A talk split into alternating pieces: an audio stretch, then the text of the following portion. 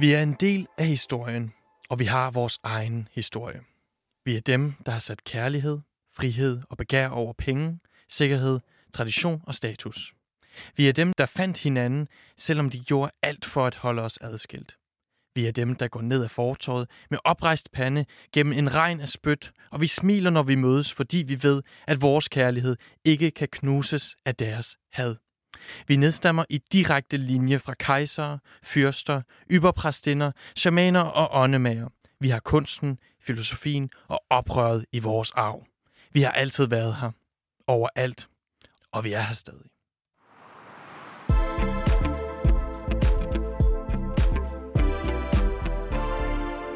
Citatet, der sætter scenen for dagens afsnit, kommer fra en bog, vi før har talt med forfatteren om her i min litterære pornosamling, nemlig Sauna, skrevet af Mads Ananda Lodal.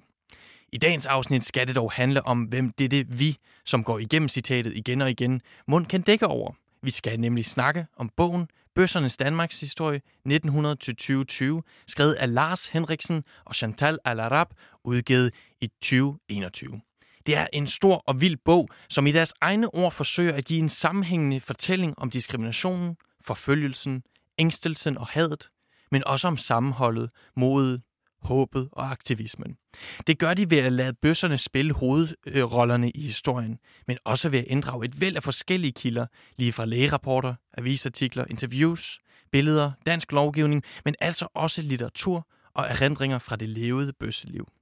I dagens afsnit af min litterære pornosamling skal vi derfor fokusere på, hvordan litteraturen, forfatterne og erindringerne af både kendte og anonyme bøsser har været med til at forme netop bøssernes Danmarks historie. Mit navn er Jakob Nielsen. Velkommen til min litterære pornosamling.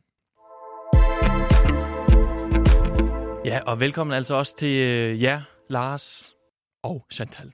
Tak skal du Tak have. for det. Det var meget fornemt, at I kom forbi her i dag, men lad mig først lige øh, høre jer, hvorfor I indleder hele den her smukke, store historiebog med ja, netop det her citat fra Sauna.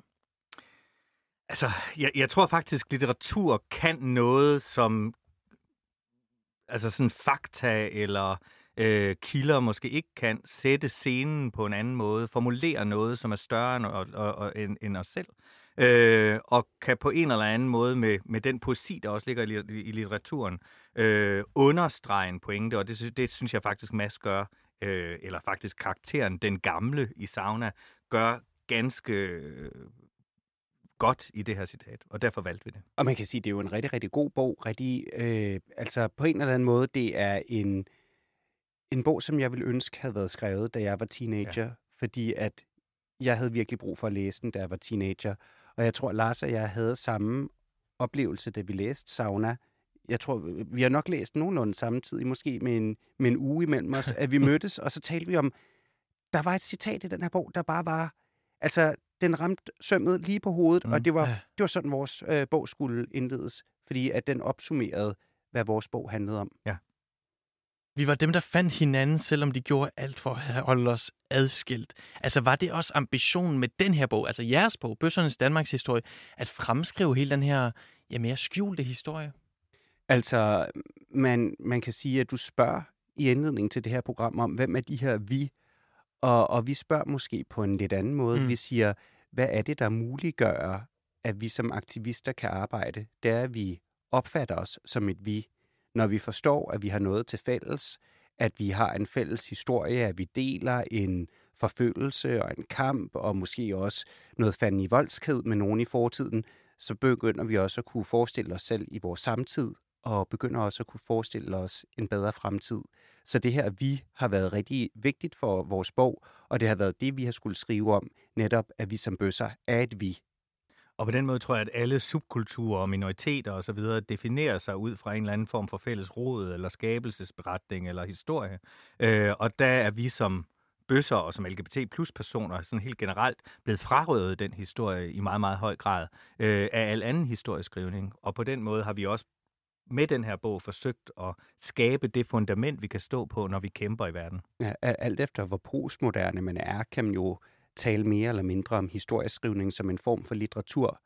Altså, jeg vil jo mene, at al historieskrivning selvfølgelig bygger på kilder, men det er en tolkning, og på den mm. måde er det ikke nødvendigvis 100% virkelighed.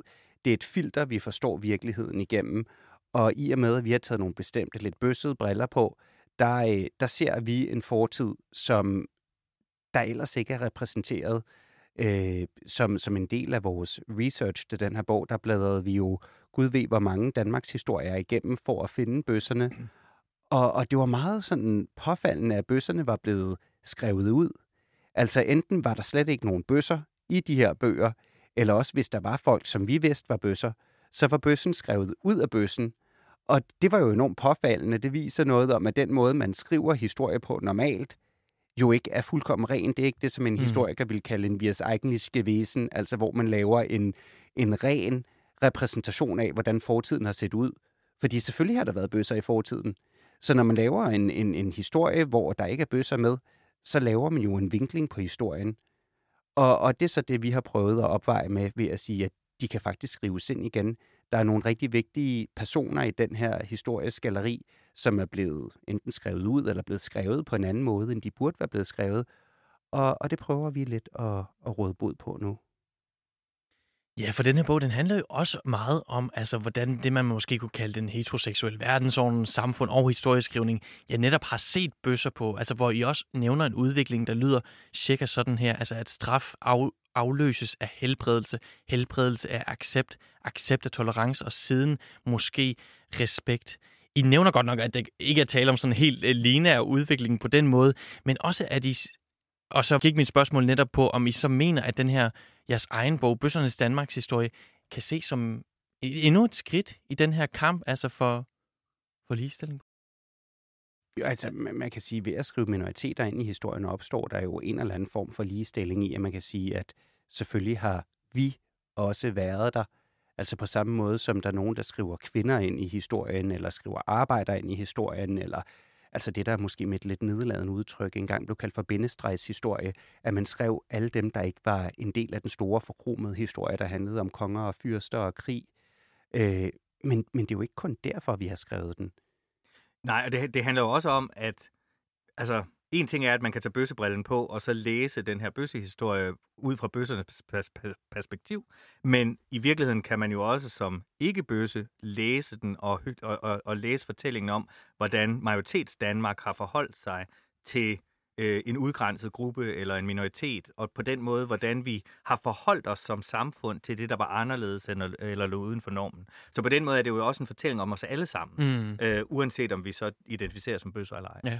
Jeg kan huske, at da jeg snakkede med Mads Ananda Lodal om netop sauna, så snakkede vi om, om hvem er den her bog skrevet til på den måde hvor Massananda Lodal her var sådan, den er ikke nødvendigvis skrevet til den heteroseksuelle verdensorden på den måde, den er skrevet til det community, et queer øh, ja, community måske. Er det samme, har I gjort jer nogle af de samme tanker på den måde? Jamen, den, den, altså, den her er jo ikke kun skrevet til bøsser, den her er skrevet til alle, der gerne vil være klogere på Danmarks historien.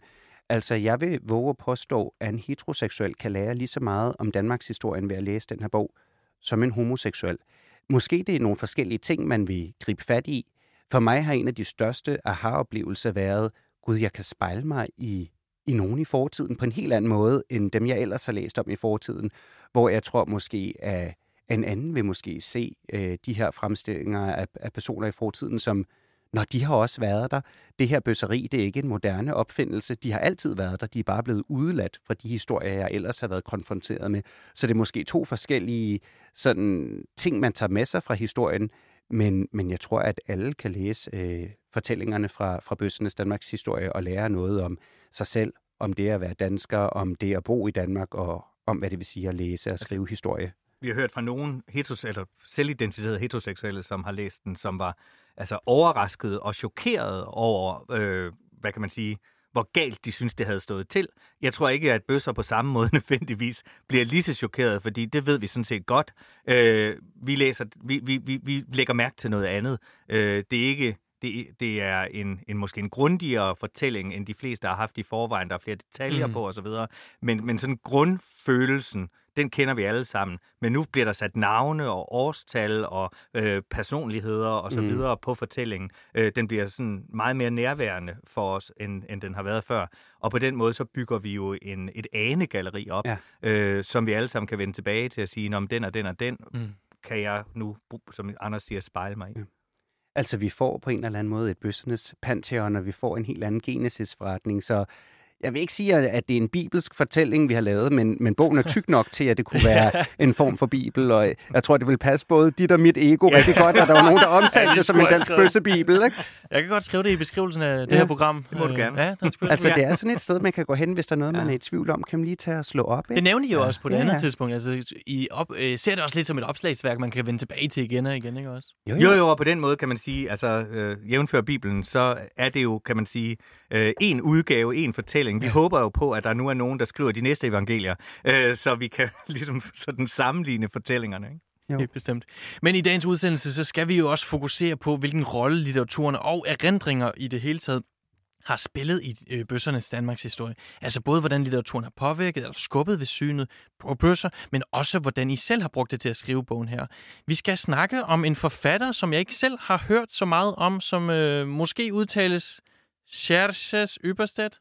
Jeg synes, du gør det godt. Ja, vi, ja. vi, vi køber den. Uh, det er to gange X, X-E-R-X-E-S og Yberstedt, og det er jo et, uh, et pseudonym. Uh, vi ved faktisk ikke, hvem forfatteren er. Nej. Uh, det, den bliver udgivet uh, under det her navn, men, men ligesom under ansvar af en læge, der hedder øh, Gunnar Holst, øh, som siger, at han har mødt denne her forfatter i Tyskland, hvor han har været på studieophold, øh, og øh, får det her manuskript udleveret sig hjem og får det udgivet. Den bogen kommer i 1935. Ja. Øh, og så siger han, men jeg er nødt til at lægge navn til den. Ikke på grund af historierne om homoseksualitet, men fordi der rettes en ret skarp kritik af kvaliteten øh, på, øh, på, på, læge, på, på lægeuddannelsen i Danmark, som jeg i øvrigt er enig i, siger øh, Gunnar der. Øh, men den slags kritik kan man ikke tillade sig at rette uden at lægge navn til, og derfor så gør han så det. Og navnet på bogen er? Den foragtede kærlighed. Den foragtede kærlighed. Ja.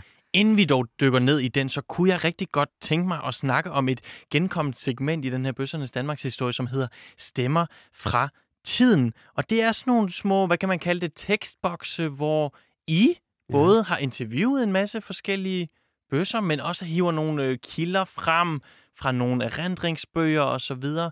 Jeg kunne godt tænke mig at starte med ligesom at spørge, øh, hvorfor I har altså brugt den her meget sådan nære fortælling, og ja, at det bliver sådan en gennemkommende ting i bøssernes? Ja, og der, der kan man jo sige, at normalt, når man skriver historie, der, der er man jo sådan lidt påpasselig med at bruge, hvad kan man sige, førstehåndskilder. Øh, der skal man altid tænke på, hvad er det for en positionalitet, den der taler med, gør det. Men, men når man ser på bøssernes historie overordnet, så er vi historisk set ikke blevet set som troværdige vidner til vores eget liv. Det har været sådan, at hvis bøsser skulle sige noget pænt om det at være bøsse, så har læger eller psykiater eller dommer og jurister og sådan noget sagt, jamen det, det skal de jo sige, men, men vi ved jo alle sammen, hvor de taler fra. De taler fra et perverteret synspunkt. Så det var rigtig, rigtig vigtigt for os, at vi gav stemmer til nogen, der havde været i en bestemt livssituation, så vi måske ikke filtrerede det igennem nogle mm. bestemte øjne.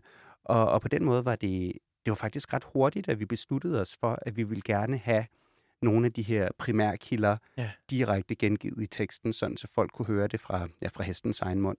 Og det er sådan en blanding af jer, der interviewer ja. nogle mennesker, men også, ja, netop som jeg nævner, altså det her med, at øh, I har fundet nogle... Ja, på et tidspunkt ja. kommer vi så langt tilbage i historien, at der simpelthen ikke var nogen, der kunne huske noget længere. Altså, vi har lavet interviews med, øh, med Bøsop. Den yngste er 22, og den ældste er 87. Øh, og så har vi faktisk også talt med Lise Nørgaard, som jo var 104, da vi ja. interviewede ja. hende. Øh, så vi dækker dog en ret stor del af den tidsperiode, vi er indenfor. Men, men der er jo også et tidspunkt forud for, at man i virkeligheden har en klar erindring om noget som helst.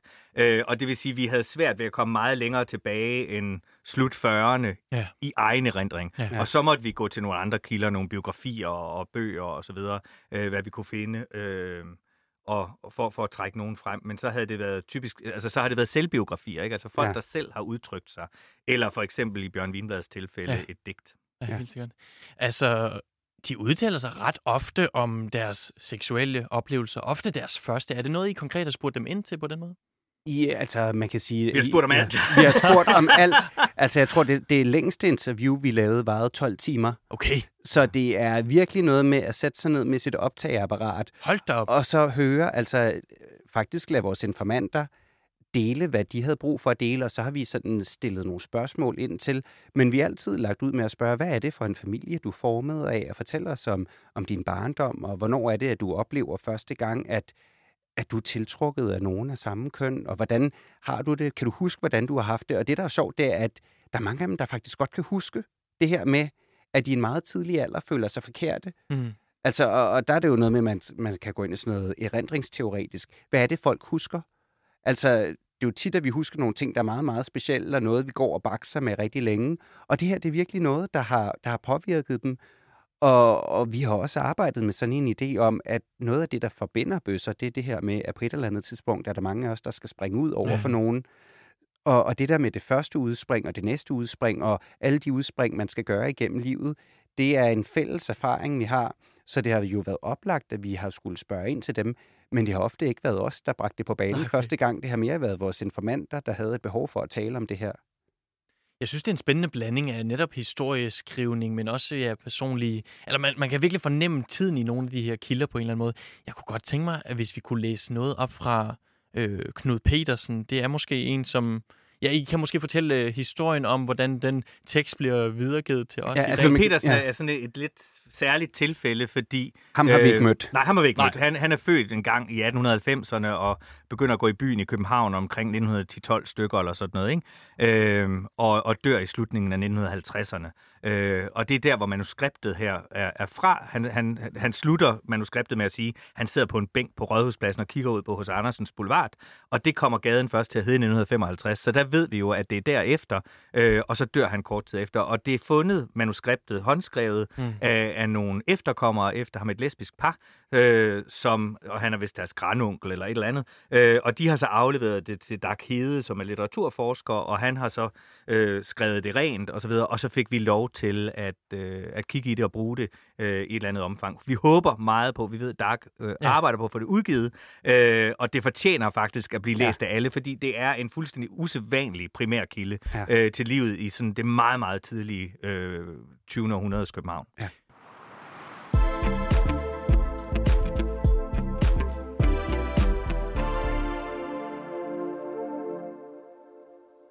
Og der kan jeg jo lægge ud med at sige, at vi er på besøg hos Mutter Røv.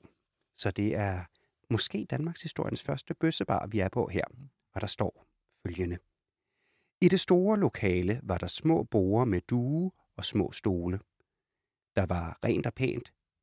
De små lokaler blev brugt af gæster, der ikke ville overbeglos, eller små selskaber, der ville have det for sig selv. Da vi kom derned, var der næsten fuldt besat. Af og jeg fik kaffe med brød.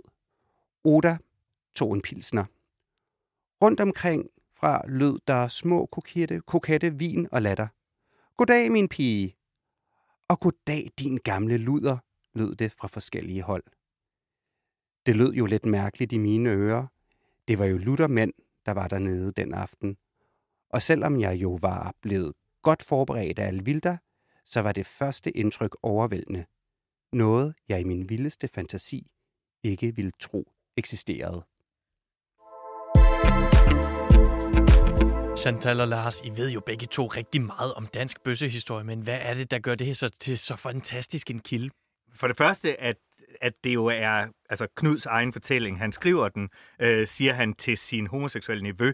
Det er nok en, en fiktiv person, er vi kommet frem til. Okay. Øh, ligesom Anne Frank skriver til Kitty eller sådan noget. Ikke? Øh, men måske den nevø, han havde drømt om at have, men som han ikke havde.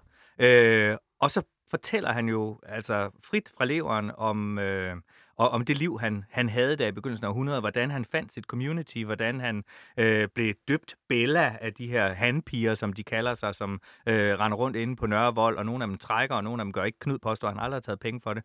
Det må vi jo tage hans ord for. Øh, og hvordan han, de kommer hos Mutter Røv, og hvordan de går til fester i en klub, der hedder Nevøer, som måske er Nekap, som vi også mm. omtaler i bogen. Den her klub, som i 1924 blev opløst af, af, af højesteret og gjort ulovlig.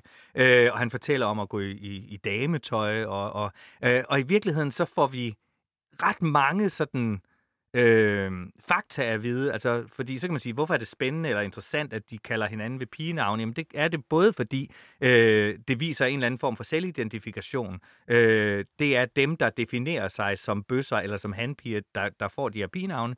Men der ligger faktisk også den fortælling i det, at på den måde, så kender de ikke hinandens virkelige navne. Så bliver de taget af politiet, så kan de ikke nødvendigvis afsløre andre end sig selv. Så der ligger også sådan en, en, en beskyttelse af communityet i det. Øh, og så er der hele fortællingen om, hvordan Knud bliver smidt ud hjemmefra. Han bor hos sin søster og svoger og så videre. De synes, han begynder at rende lidt for meget i byen. Og så ryger han ud hjemmefra øh, og bo, sover først i en togvogn, og så bliver han ansat med at skure latrinsønder ud på Amager, og der er meget vejen. Og det synes de andre altså er så synd for ham, så de siger, altså, de synes også, han lugter af det der latrin, ikke? øh, så de siger, det må du altså stoppe med, og så bliver han flyttet ned i Tejlgårdsstræde hos en af de her handpiger, som har en sofa, han kan sove på, og så går han med hende ud og skuer trapper i stedet for, og så hjælper hende i den, i, med, med den måde, hun tjener penge på. Så der er sådan et eller andet med at tage nogen under sin vinge og tage sig af hinanden, som vi i virkeligheden synes er ret smukt, og viser, at der er den der følelse af community øh, på et meget tidligt tidspunkt. Og så er det jo bare spændende at få en anden side af den her klunketid. Ja. Altså, når vi ser på, hvad er det, det er de første 10 år af 1900-tallet, og når vi tænker på det, så er det damer i fine korsetter, og det er lige efter det, som nogen vil kalde Victoria-tiden, med sådan en ret stram seksualmoral. Og så møder man så de her handpiger, der skyder mandfolk på voldene, og de, de skyder dem ikke, men de, altså, de giver dem en håndtrol på et toilet, ja. ikke? Og øh, der går til fester, hvor at folk kommer i med alle mulige kønsidentiteter, og pludselig tænker man, gud, det her vi får at vide nu med, at alt det her med køn og seksualitet, det er noget moderne, og det er en ideologi, som sådan, nej, det er det faktisk ikke. Det har i hvert fald også eksisteret for 100 år siden, eller 110 år siden. Måske er det i virkeligheden det, at man prøver at udradere det, og sige, at det ikke findes der en ideologi. I allerhøjeste grad. Altså nu, øh, i dag skal vi jo snakke meget om den litteratur, som ja, vi ser op det 20. århundrede. Og i ja. den anledning øh, kom, sagde jeg til jer, at jeg havde forelsket, forelsket mig en lille smule i Herman Bang igen, efter ja. jeg havde læst jeres bog. Vi skal dog ikke snakke så meget om Herman Bang, fordi at nogle af de her... Altså, Herman Bang er måske ikke så eksplicit, i hvert fald i, de, i sin litteratur, om det her med... Altså, at der er i hvert fald ja. et grad af slør. Og det er vel også det, der gør den her kilde så fantastisk Altså, ja, at man den er senere... fuldstændig utilsløret, og, og det er jo lige på det tidspunkt, hvor sædlighedsskandalen finder sted, eller lige, lige efter, mm. øh, at, øh, at Knud begynder at gå i byen og så videre, øh, og hvor vi jo egentlig har ret mange sådan tragiske skæbner i dens kølvand, øh, som godt kunne være det, vi stod tilbage med, og så kommer der pludselig ind fra sidelinjen en, som faktisk er fuldstændig uforfærdet, og som lever sit liv i det og, og, og med det, og øh, beskriver karakterer, som gør det samme, og er altså minder så meget om at gå i byen i København i dag. Altså, hvis vi, hvis vi kigger lidt på, på Herman Bang, man kan jo sige, at han, han skriver jo noget, men, men det bliver brændt. Mm. Simpelthen fordi, at han ved, at når man har en vis position i, i samfundet, så kan man meget hurtigt få en over snuden. Og, og Herman Bang, altså det er jo kendt om ham i samtiden, at han er bøsse. Det er endda sådan, at en af, hvad kan man sige, hvis vi går ind i det danske litteraturs pantheon, øh, forfatteren til Kongens Fald, må det være. Ja, Johannes ja. ja, ja, skriver jo, at den slags mandfolk skal man sparke tænderne ind på, ja. om Herman Bang. Mm. Altså, hvis man stikker næsen for meget frem og er lidt for bøsset, så kan det være rigtig, rigtig farligt. Så, så det tænker jeg også, at vi skal jo forstå ja, okay. om, om hans forfatterskab, at han har haft en bevidsthed om, mm. at, at øh, rammerne for, hvad han kunne skrive, var meget, meget snævre. Altså, der er jo ikke fri presse på det her tidspunkt, og der er ikke fri litteratur. Altså, der er jo censur i Danmark, så man kan ikke skrive hvad som helst.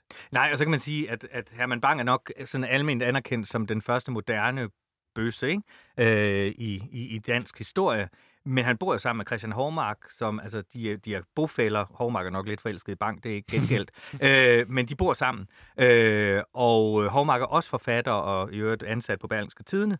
Øh, men han er jo den, der skriver de homoseksuelle mere fortællinger eksplicit. meget mere eksplicit, ja. end Bang gør. Bang bliver bange, øh, og Nansen siger om ham, at fordi han, som ja, Anders siger, også eller Chantal siger, brænder det her, ja, øh, brænder det her kapitel, som han har læst for, for Hormark, og, da, øh, og, og så siger Hormark, hvad bliver det af? Øh, jamen, det har brændt, det er tiden ikke til, siger, ja. siger Bang. Øh, og så siger Nansen, Ja, fordi ture lille Herman ikke, vrænger han. Og der skal man altså sige, at Nansen og Bang er hinandens bedste venner. Det er ikke fordi, jeg prøver at karaktermyrde Nansen overhovedet. De har delt lejlighed sammen i overvis nede i Nørregade og kender hinanden fra øh, studentertiden osv. Og, og er livsvenner helt frem til Bangs død. Og det er også Nansen, der forestår altså hans, øh, både hans begravelse og efterfølgende hans, hans, hans litterære bo osv. Så, videre. så der er ikke noget galt med Nansen i den Nej. her. Men det er meget eksplicit, at det, der, der trækker han simpelthen følehornet til sig. Det, det at være kendt øh, bliver for kontroversielt, og ja. det, det, altså, når man stikker næsen frem, får man også nogen over den, ikke? og Bang har stukket den meget, meget langt frem. Og vi skal også forstå, at København og Danmark overordnet er en kulturel udørk på det her tidspunkt. Altså, det er en forstad til Berlin,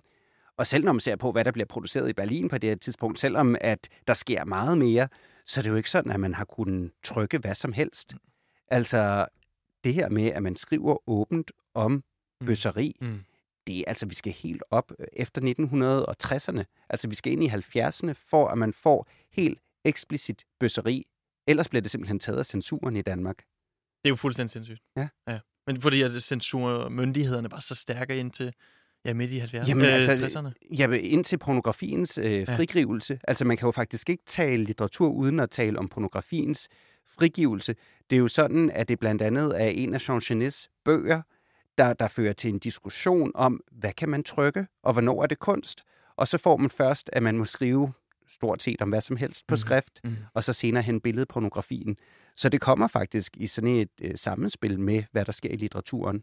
Og det er vel præcis også derfor, at ham her Serge Ypperstedt, som vi nu skal læse lidt op fra, øh, skriver under en pseudonym. Altså, ja. fordi det er den eneste mulighed og måske viderekommunikere en erfaring af at være bøsset? Ja, altså hvis man bliver, hvis man bliver outet i den her periode, så kan det have kæmpe altså konsekvenser for ens øh, karriere, hvis vi ser øh, Axel Axel, som er ham, der tit bliver tilskrevet som stamfaren til den danske bøssebevægelse. Da han grundlægger forbundet mm. i 1948, bliver han fyret for sit job, han bliver opsagt på sit logi, han bliver smidt ud af sit politiske parti, og han må flytte til København, fordi at der, hvor han er, der kan simpelthen ikke være mere. Så det er ikke uden konsekvenser, at man står offentligt frem som bøsse. Men som sagt, øh, den foragtede kærlighed, hvad er det for en, øh, en bog i det hele taget? Det, det er en ret pussybog. Hoved, hovedpersonen hedder Hamlet. Ja, okay.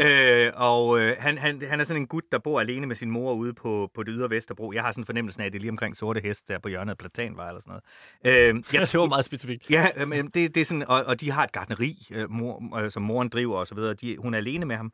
Øh, og han er sådan en, en lidt ja, en hjemmefødning af en dreng, ikke? Altså sådan... En, øh, render lidt i mors skørter og så videre. Øh, og kan godt mærke, at han er anderledes end de andre. Man kan ikke rigtig finde ud af at definere sig selv osv. Og jeg tror, at han hedder Hamlet, fordi Hamlet, Shakespeares Hamlet, er jo simpelthen det første skuespil, der i virkeligheden forholder sig til identitet og identitetspolitik. Altså hele at være eller ikke at være handler jo i virkeligheden om Hamlets dilemma om, skal jeg følge samfundets øh, forventninger til mig og tage ud og, og hævne min far og slå min onkel ihjel, eller skal jeg vælge at gå en anden vej øh, og, og, og, og og ikke foretage det her hævnmor. Øh, og, og på den måde står Hamlet her i Den foragtede kærlighed i en, i en tilsvarende sådan identitetspolitisk øh, øh, altså, dilemma, ja. øh, som han skal forholde sig til. Og det ender så med, at han tager til Tyskland, han, han bliver uddannet læge, og så tager han til Tyskland og arbejder der, og det er der, han oplever også den her spirende nazisme. Øh, og øh, så møder han en ung skuespiller, Wolf, Øh, og øh, ham skriver han hjem til sin gode ven i København, Svend, om. Fantastisk tease. Ja.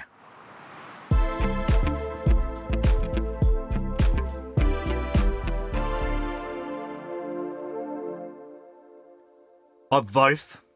For mig er Wolf det utrolige. Drømmen, der blev til sandhed, det uopnåelige, der tog form og fik liv i kød og blod, som en vidunderligt smuk 19-års dreng, der danser omkring med henrykkelsesdelirium og havner med et spring op i min divan.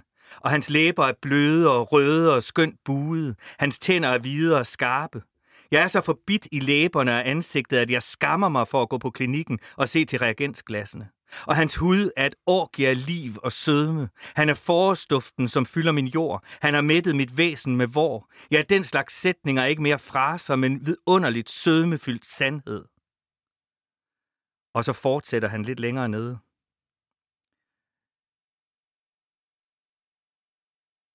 Jeg ligger ved siden af Wolf og pludrer min kærlighed ud i en forvirret blanding af dansk og tysk.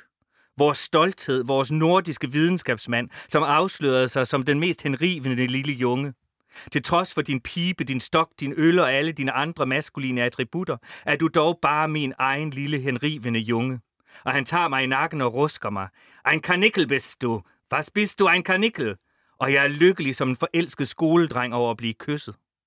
Jeg er virkelig overrasket over mig selv, at jeg kan være så umiddelbart forelsket som en skoledreng. Jeg er ikke bare forelsket, jeg elsker ham. Elsker ham. Jeg ved slet ikke andet, og jeg er ligeglad, hvor forfærdeligt det end kan lyde i andres ører. Jeg elsker ham alligevel. Jeg har aldrig været så lykkelig, som når han holdt mig i sine arme. Jeg har næsten troet, at nu blev jeg lystmyrdet, og i det yderste selvforsvar bed jeg mig fast i hans tunge, til han kom en smule til besindelse. Og jeg føler det, som var hver knogle mast og knust i hele mit læme, og han var så øm, så han blev skældt ud på prøven. Han er nemlig skuespiller og skulle fare rundt på scenen i en også fysisk meget krævende rolle. Hold da op. Ja, det er saftigt, ikke? Jo. Hvorfor har du taget det her, lige det her citat med? Eller sådan, jeg tror godt, lytterne også kan Jamen, høre det til en Fordi der er noget ret forløsende i det. Altså, bogen er, er ret lang. Det er sådan lidt en mursten. Den er på... Nu kigger jeg lige her. En 425 sider eller sådan noget. Og det her er altså sådan på side 370 eller sådan noget, ikke? Altså, der har været så langt et opløb til det her af, af, af selvforagt og, og, Mm. bekymring og skyld og skam og øh, følelse af forkerthed og forsøg med kvinder og så videre. Øh, og, og Hamlet er den her virkelig, virkelig forknytte figur hele vejen igennem. Øh, og på et tidspunkt siger hans mor faktisk, at, eller øh, der er sådan en, en passage, hvor hun går og overvejer, om hun skal slå ham ihjel. Øh, fordi det simpelthen er bedre at have, altså, og, og, og så fungerer det et selvmord. For det er bedre at have en søn, der har taget sit eget liv, end en, der lever som bøsse. Øh, det ender hun så med ikke at gøre. Øh, så, så han har været ret langt ude. Og lige pludselig så møder han ham her, Wolf, som er altså fuldstændig uden skyld eller skam eller, eller, eller nogen forbehold. Og han på en eller anden måde får ham ud af den der skal, som han har levet i, og frisætter ham. Og det er det, han skriver hjem til Svend om her, som heldigvis faktisk også tager pænt imod det. Hvad tænker du om øh, det her citat, Chantal? Jamen, jeg synes jo, det er helt vildt, at det her er skrevet for... I 35? Ja, i 35. Ja. For rigtig, rigtig mange år, over 80 år siden. Altså, for det første, det kunne have været skrevet i dag, Ja. ja. måske med lidt mere patos, end, end man vil skrive det i Ja. dag. Men, men det her med at fremstille begær og begær mellem to mænd, det er ikke noget, man normalt ser i litteraturen, og når man så endelig ser det, så kan man da ikke andet end at blive glad. Nej. Og tænke, var det, var det saftigt, og hvor er det, det er faktisk ret godt. Det er super godt. Det er godt læst op. Ja. Men også det kropslige, vil jeg sige. Altså, Ja. den er relativt fokuseret på, ja, præcis, øh, Ja. ja. det kropslige. bider ham i tungen, og Ja. han har bidmærker overalt, og øh, den, den der fysiske kamp, de Ja. nærmest som nu fortsætter på scenen og så videre. Øh, det er blod, sved, sæd og tårer. Og det er jo helt fantastisk, fordi at man møder tit den her med, vi er så frisindede i Danmark, hvad folk laver i, i deres soveværelse. Det er fuldkommen ligegyldigt, så længe vi ikke skal have det at vide. Og så er sådan, gud fanden skal I have det at vide? Det er jo ikke nok, at vi taler om, at vi holder hinanden i hånden. Altså, bøsser boller også. Og hvis man skal tro på bøssernes befrielsesfront, så, bøsser, mm. altså, så boller bøsser bedre. Altså, det, det har jo været sådan et aktivistisk greb, man har taget siden 70'erne, at Ja. sige, vi er ikke bare homofile. Det er jo det, er jo det der sådan var spiseligt i, i 60'erne, at jo, vi havde en, en organisation af, af nogen, der var homofile, og så siger bøssernes befrielsesfront senere hen, vi er ikke homofile, vi er bøsser. Og bøsser boller også, og det skal vi også kunne tale om. For hvis vi skal have fuld ligestilling, så er det ikke nok, at I bare accepterer vores kærlighed, så skal I også acceptere vores begær. Og derfor er sådan et her øh, stykke tekst jo enormt ja. vigtigt og faktisk ret revolutionært. Og vel også af samme grund bliver forbudt et eller andet sted, fordi du, som du nævner, altså man netop ikke snakker om det her. Altså. Altså, der er nogen, der godt kunne synes, det her var lidt for meget. Jeg synes, det er lige tilpas. Og hvad med øh, nazisterne, som du også nævner? Ja, altså der, har- der Ja. har, altså, jeg, jeg tror ikke, at nazisterne opdager den her bog Nej. I 35, men, men, men beskrivelsen af det her med, at han står og betragter, hvordan de her øh, brunskjorter, altså SA-spidser, kommer kørende i store åbne biler, øh, og så har de sådan lidt mindreårige drenge i shorts med, som altid er vandkæmmet og blonde og så videre, øh, og øh, han, han beskriver det som ynglingefascination øh, som åbenbart går meget langt ind i det her nazistparti, og hvordan man også, ligesom øh, også i Hitlerjugend, altså dyrker den her øh, nærmest sådan græske øh, forbindelse mellem en ældre og en yngre øh, Og, og det person. gør nazisterne jo Ja. faktisk reelt også. Der er en, en fascination af kroppen, og i hele vitalismen mm. ligger der, og i Mhm. den tyske körperkultur, der opblomstrer i den her periode, der er der noget, der på en eller anden måde ikke helt passer sammen med, med nazismens sådan, y- sådan Og så er det jo også meget syn. interessant, kan man sige, at det er en tidlig beskrivelse af, altså det, det er jo ikke mange år efter, at vi har de lange knives nat, hvor, Ja. hvor, hvor, hvor Hitler får, får myrdet hele SA-toppen med Røme i spidsen, Røme som er homoseksuel, og øh, i, i spidsen for, øh, for, for den her stormtrop-afdeling, øh, og, øh, og hvor man altså har orgier med mænd og så videre, som en, en del af de her, så tager man på ud i en eller anden bjælkehytte i en øh, bayersk alpe eller sådan noget, ikke? øh, og, og gør ting, og, og så sender man simpelthen øh, Gestapo eller sådan noget ud og myrder de her folk, og, og får dermed konsolideret magten omkring Hitler. Røme er den, der ligesom står og, og kan vippe ham af pinden på det her Mm, tidspunkt. Mm. Øh, og det beskriver altså forfatteren her en to-tre år før øh, De Lange Knivsnat. Du nævnte øh, tidligere lidt om forfatteren, øh, altså igen, skriver under et synonym, skriver på Det dansk. kan jo også være, det Gunnar man Møller Holst selv. Ja, altså, det ved vi jo ikke. vi ved ikke noget om, om forfatteren Nej. som sådan. Nej. Nej, det har jeg simpelthen ikke kunne finde nogen steder. Nej. Jeg har spurgt litteraturfolk osv. Der er ingen, der ved, hvem han er. Mm. Mm. Øh, og forlaget, som hedder Funkis Forlag, øh, findes heller ikke mere. Det er et meget 30'er-navn. Ja, det må man sige. Ja, hvorfor det, tænker du? Ja, funkis og Ja, funkis arkitektur og funktionel. I, Altså, ja. men vi skal da ikke kunne afvise, at han har været i, i Tyskland, fordi der ligger jo nede i Berlin, ligger der Heinrich Hirschfelds øh, Institut for Seksuel Videnskab, og der kommer faktisk ret meget sådan kunstnerisk produktion Mm. ud af miljøet omkring Heinrich Hirschfeld. Øh, og man kan sige, ud over det, Berlin er jo epicentret for bøsseri i Europa på det her tidspunkt. Altså, vi skulle bare kigge hen mod øh, Escherwood for at se nogle eksempler på noget rigtig, Mm. rigtig godt bøsselitteratur, der kommer ud Hmm. af Berlin i, i 30'erne. Så måske har han været i Berlin. Altså, Eller Gunnar er Møller Holst har i hvert fald. Ja, ikke? det tænker jeg. Øh, om han så selv har skrevet et manuskript dernede, eller fået et med hjem, det kan vi så øh, overveje. For mig har den, det, det næsten sjoveste ved, og, fordi jeg, jeg fandt bogen sådan omtalt, og så tænkte jeg, den har jeg fandme stående i min reol. Ja. Og jeg har aldrig læst den, fordi den havde, altså den der, den foragtede kærlighed, jeg tænker, åh, det er sådan en eller anden bog, der igen... Øh, en eller anden læge, der fortæller om, hvor forfærdelige bøsser er. Så jeg har faktisk aldrig læst den. Øh, og så gik jeg ind og fandt den, ja. og tænkte, den har jeg arvet fra min farmor. Øh, og Gud hjælpe mig om ikke inde på, på opslaget, så står der Erik Henriksen, det er min farfar, og han har simpelthen købt den i 1935, skrevet sit navn i den, gemt den, I 35. og han dør i 63. Min farmor gemmer den, og, og siger ikke noget til mig, men guderne ved, om hun har vidst, hvad det var. øh, men i hvert fald arver jeg den. Så jeg havde den stående. Så det var nærmest som, altså, gefundens frissen, Ja. for at sige det.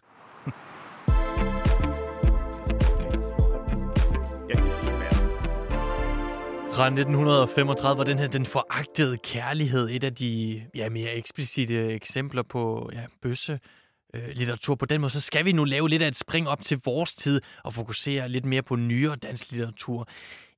Som jeg også nævnte tidligere, så har vi i min litterære pornosamling allerede haft besøg af Mads Ananda Lodal og snakket om sauna. Vi har også snakket med, øh, om forhud sammen med Thomas Lærmann Lund med, med de her tematikker, erfaringer og problematikker, som øh, de skriver om. Har de overhovedet nogle fællestræk? Altså skrives der stadigvæk fra den samme outsider-perspektiv? Øh, Fokuserer de på de samme ting? Ja, nej. Altså, man kan sige, at øh, det, der er rigtig vigtigt at forstå, det er, at bøssen jo er skrevet af mange forskellige, og ikke kun af forfatteren, at øh, hvis vi skal sådan træde et skridt uden for den her samtale, eller gå op i en satellit og kigge ned på bøssernes Danmarks historie, så skal vi forstå, at bøsserne jo ikke har haft ret til at definere sig selv altid, og ikke har skrevet sig selv, men at de er opstået i det, man med, med lidt fint ord kan kalde et diskursivt rum, hvor der har været alle mulige, der har været inde og skabe bøssen. Så når Herman Bang har skrevet om det at være bøsse, og når Mads Nandalodal skriver om at være bøsse i dag, så kan man sige, at de skriver i, i nogle forskellige kontekst. Der er selvfølgelig nogle delte erfaringer. Der er nogle delte erfaringer med, at, at man måske på et tidspunkt skal springe ud, og man ikke måske kan spejle sig i det heteronormative, og at sex er på en bestemt måde, og, og en hel masse andre ting. Men vi skal hele tiden huske, at bøssen opstår i et rum, hvor der er alle mulige andre, der hele tiden også synes noget om bøssen, og hele tiden skubber på, at bøsse skal betyde noget bestemt.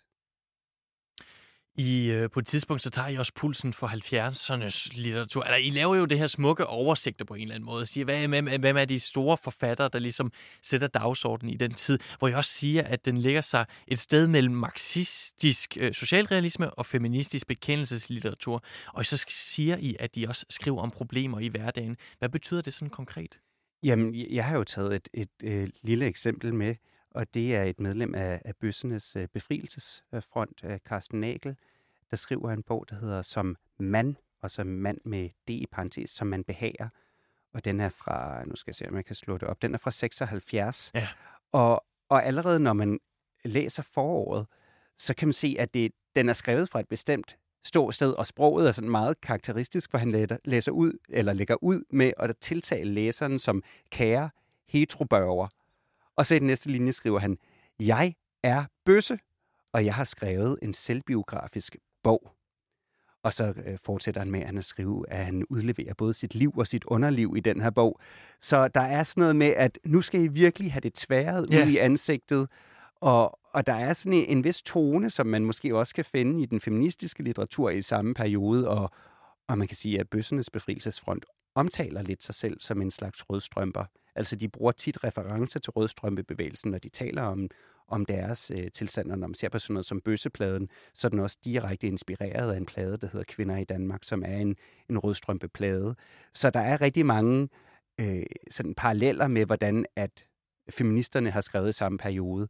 Og så når man ser på sådan deres forklaringsmodeller, så er de hentet fra sådan en blanding af Marx og Freud, og, og der er mange af dem, der simpelthen har været i sådan noget ideologisk bootcamp. Øh, det var simpelthen en del af at være med i bøssenes befrielsesfront, at man skulle til nogle... Øh, nogle som oplysning. Ja, man skulle til noget basisgruppe, og man skulle igennem noget skoling, ja. så man kunne lære, hvordan man var bøsse på den rigtige revolutionære måde. ja. Ikke? Og er det noget af det, man kan mærke i den her, og som du siger, foråret her, den energi, Jamen, der, der er en jeg bestemt synes, energi. Ja. ja, og jeg synes i hvert fald, der er et, et andet fokus, både her i Yberstedt og også i Sauna, altså nu moderne litteratur, hvor der er et fokus også på, litter, på den litterære værdi, ja. men hvor der sådan midt i århundredet, der måske fra 60 frem til 80 eller sådan noget, øh, er noget mere fokus på det aktivistiske ja. indhold, snarere end på den litterære værdi. Øh, og og der, der, jeg, jeg tror, vi alle sammen en gang men ikke fordi jeg vil tale det ned på nogen måde, men vi alle sammen, tror jeg, øh, vi har i hvert fald talt meget om, så lad os blive os selv, ja. øh, talt meget om, at samtidig læser man det her, fordi det handler om bøsser, men i virkeligheden ikke, fordi det er super god litteratur. Mm. Og det er heller ikke sådan noget, man har lyst til at sige, andre de nødvendigvis behøver at læse, fordi det, det meriterer det faktisk ikke. Det synes jeg, den foragtede ja. kærlighed gør. Det gør Sauna et helt 100 procent. Øh, og det vil sige, at vi er hen et sted nu, hvor man i almenlitteraturen og det, man kalder den gode litteratur, bare skriver om bøsser og lesbiske og transpersoner osv., øh, fordi det er almindeligt interessant, og så er det den litterære værdi, der er afgørende for, om det bliver trygt eller ej. Øh, og det, det er faktisk et nybrud, og det, det gør også, at, at man måske i højere grad nu i forlagsverdenen har fået øjnene op for, at LGBT-litteratur ikke er smal litteratur. Det kan ja. noget, og ja. det kan gøre os klogere på, på alle sammen på os selv. Altså, jeg vil ikke sige, at, at den her bog er, er dårlig. Øh, men, men når man læser den, så sidder man hele tiden med den her følelse af, den er virkelig af en tid. Ja. Altså sproget er af en tid, mm. og problematikkerne er af en tid. Oprøret er skrevet ind mellem linjerne, og oprøret ja. som noget, hvor man hele tiden skubber mod noget, der ovenpå Øh, altså på samme måde som nogle af de ting, vi, der bliver skrevet i dag, når man læser dem om, om 50 år, så vil man nok også sige, hold da op, de det er af en tid. Ja. Altså, det skal jeg ikke kunne afvise. Så vil jeg så også sige noget, som, som jeg faktisk sætter stor pris på, det er, at, at der bliver taget sådan nogle ret camp greb med sproget, at øh, de, de driver sådan lidt øh, sabotage på mm. sproget, mm. at de går ind og kortslutter nogle systemer. Ja, hvordan går de det? Jamen, der har jeg jo taget et andet eksempel med ja. her. Øh, virkelige hændelser fra et liv på fronten. Øh, et lidt nyere værk fra, jeg tror det er fra 2011, kan det passe, ja? Øh, af vandalist, eller Svend Oman, en tidligere aktivist fra Bøssenes Befrielsesfront. Og der er det jo simpelthen sådan noget med, hvad kalder man ting?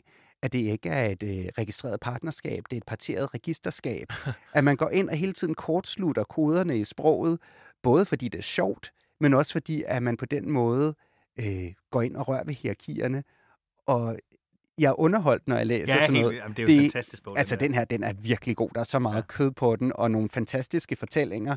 Og igen, den er faktisk velskrevet. Men det er også sådan, hvor man tænker, den er af en tid, og sproget mm. er af en tid.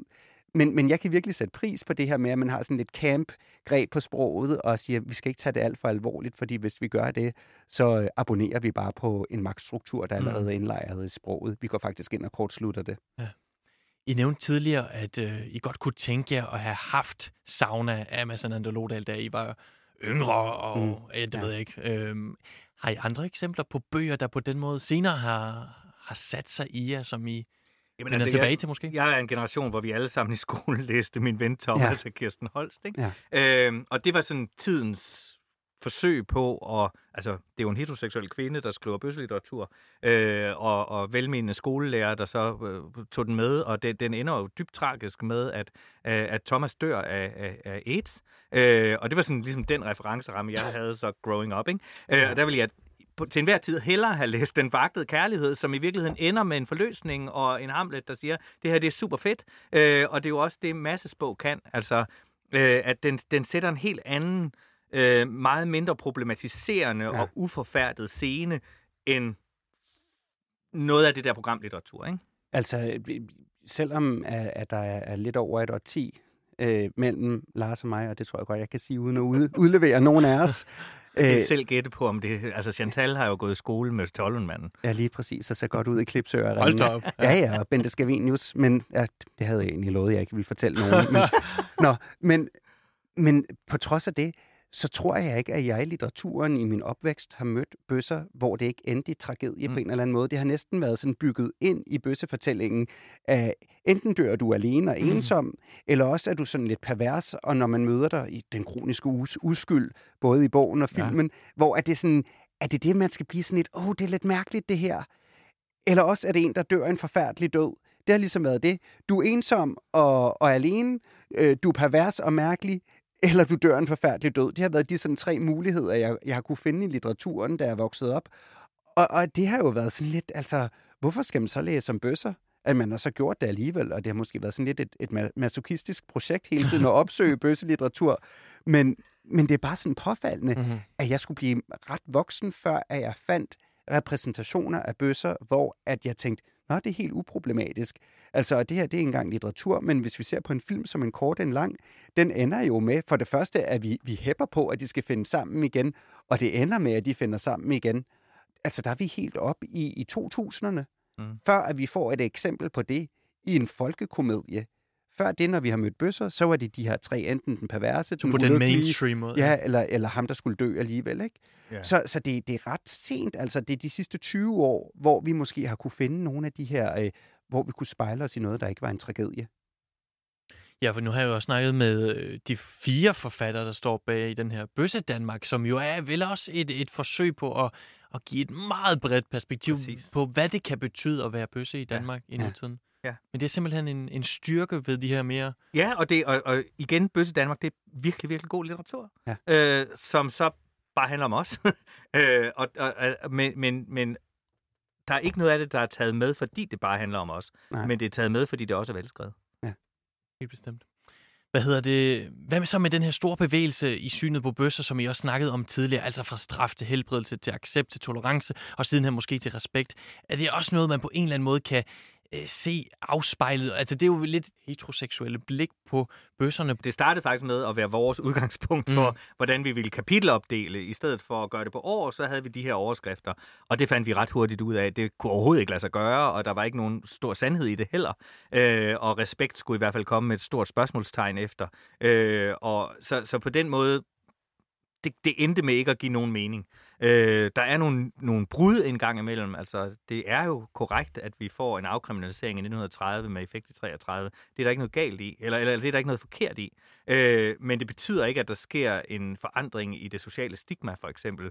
Det betyder heller ikke andet, end at vi får en forskellig seksuel lavalder, og det vil sige, at vi får i virkeligheden sådan sat to streger under bøssen, som den der seksuelle rovdyr, som kan korrumpere ungdommen. Øh, vi får også året før indført en sterilisationslovgivning i Danmark som det første land i verden, som ender med, at, øh, at de mænd, der bliver frem til 1967, hvor den bliver afskaffet igen, øh, steriliseret under tvang, der er 70 procent af dem homoseksuelle mænd. Øh, så, så det er jo ikke fordi, at der på den måde sker sådan en, en, en altså, en, en kæmpe forløsning i 1930. Øh, så, så, så, så det der med at sige, jamen, at vi har nogle, nogle, altså nogle trin på den historiske øh, rejse, som vi går opad, og på et eller andet tidspunkt, så kommer vi op i solen. Det er løgn. Nej, og så kan man sige, at, at det er måske mere noget med forfatterens rolle, og hvordan man læser forfatteren, altså at, om man spørger sig selv, er forfatterens seksualitet relevant, når vi læser den her litteratur? Og, og i bestemte perioder har man taget det på forskellige måder. Mm. Jeg tror, i dag der er det svært at tale om Herman Bang, uden at tale om om hans seksualitet, mm. hvor der har man måske tidligere vil sige, ej, det behøver vi ikke at gå ind på, og nogen har måske endda vil sige, at det vil være at sværte arvesølvet til. Altså det bedste eksempel, vi kan tage på, det er H.C. Andersen, ja. altså hvor man kan sige, var H.C. Andersens bøsse? Nej, altså han har nok aldrig vil bruge ordet om sig selv. Øh, har han nogensinde været sammen om en mand, eller sammen med en mand? Det ved vi ikke, det kan vi ikke bevise. Nej, har han nogensinde været, været sammen med en kvinde? Ja, det, det, det ved vi ikke. det ved vi ikke.